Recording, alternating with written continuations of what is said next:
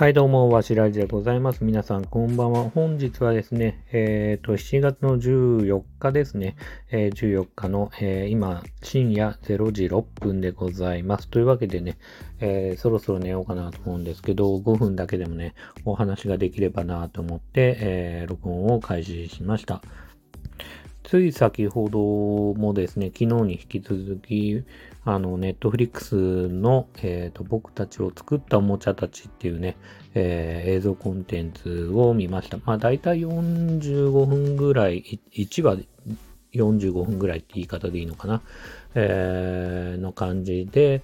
まあ、あの、昨日も少しお話しましたが、まあ、アメリカで人気のあるおもちゃ、えー日本であれば、日本であればというか、まあ、トランスフォーマーとか、えーパワーレンジャーとか、ミュータント・タートルズとか、GI ジョーとか、まあ、いろいろね、こう、レゴとかもそうなんですけど、まあ、アメリカで人気があるおもちゃが、まあ、どのように作られてきたのかとか、まあ、その歴史というかね、えー実際に関係者たちのインタビュー等々も交えながら、えーと紹介していくような、えー番組です。えーで、今日については、その中でもパワーレンジャーって、えー皆さんご存知ですかね。まあ、日本で言うとスーパー戦隊って呼んだりするんですけど、まあ皆さんも、なんだろう、子供の頃ね、まあ何かしら見たことあるかなっていう感じはするんですけど、まあ僕の息子とかだと、えっ、と、特急ジャーとか、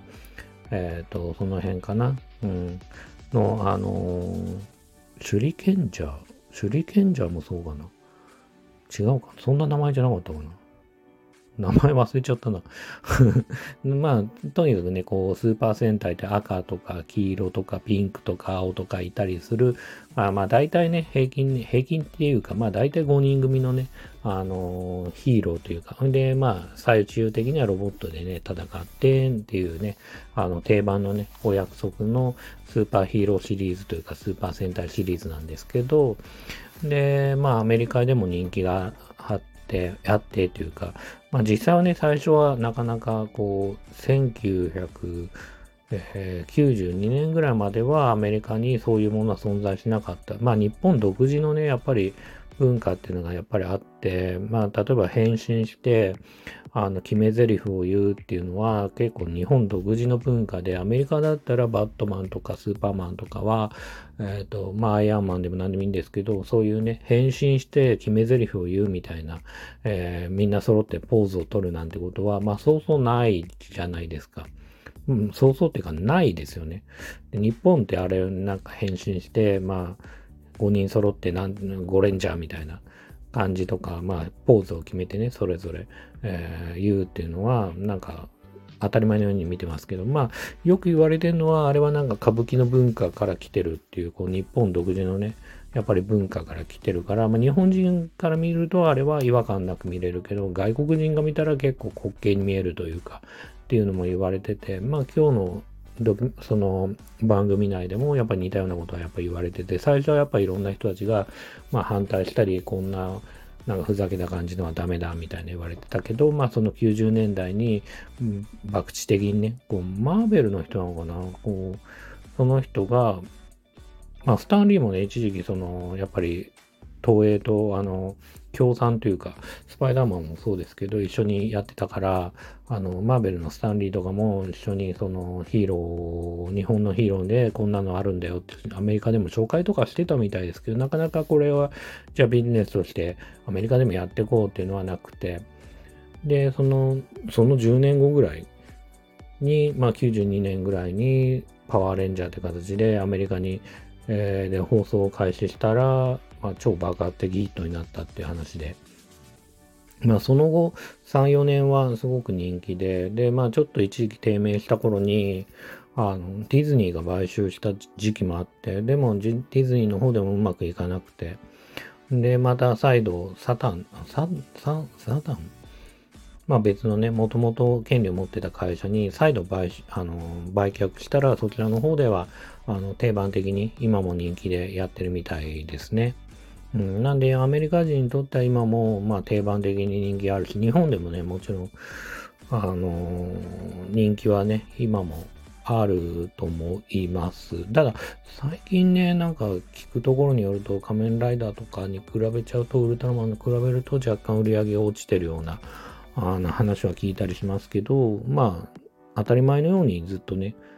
仮面ライダーとかであれば、まあ、ウルトラマンもそうなんですけど、実はその放送してない時期っていうのは結構あるんですよ。まあ、仮面ライダーだったら仮面ライダーブラックの後、テレビシリーズっていうのは結構長くなくて、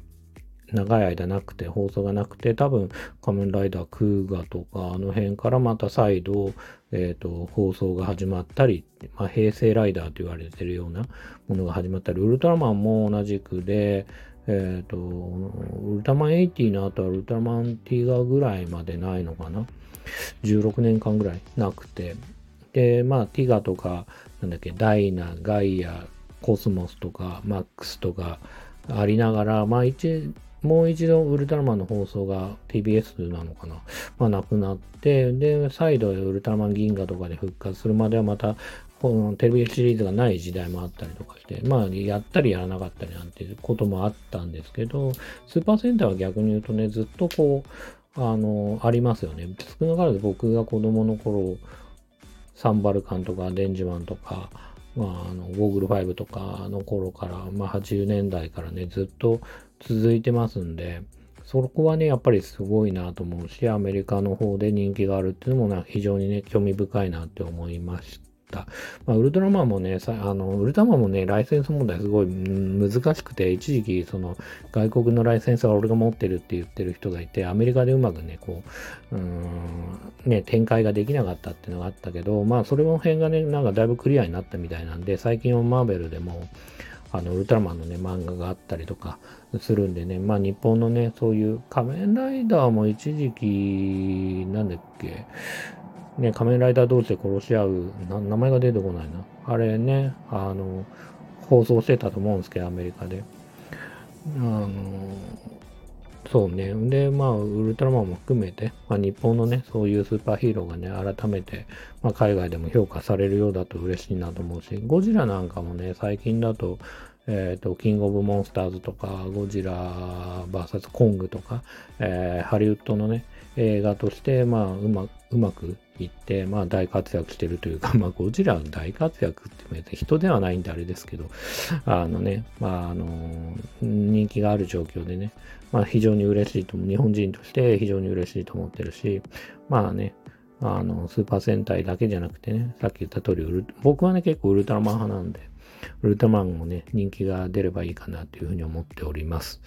えっ、ー、と、今日見たね、コンテンツのお話はね、えー、そんな感じですかね。はい。というわけで、えー、今日も少しお話しさせてもらいました。えっ、と、それでは皆さんおやすみなさい。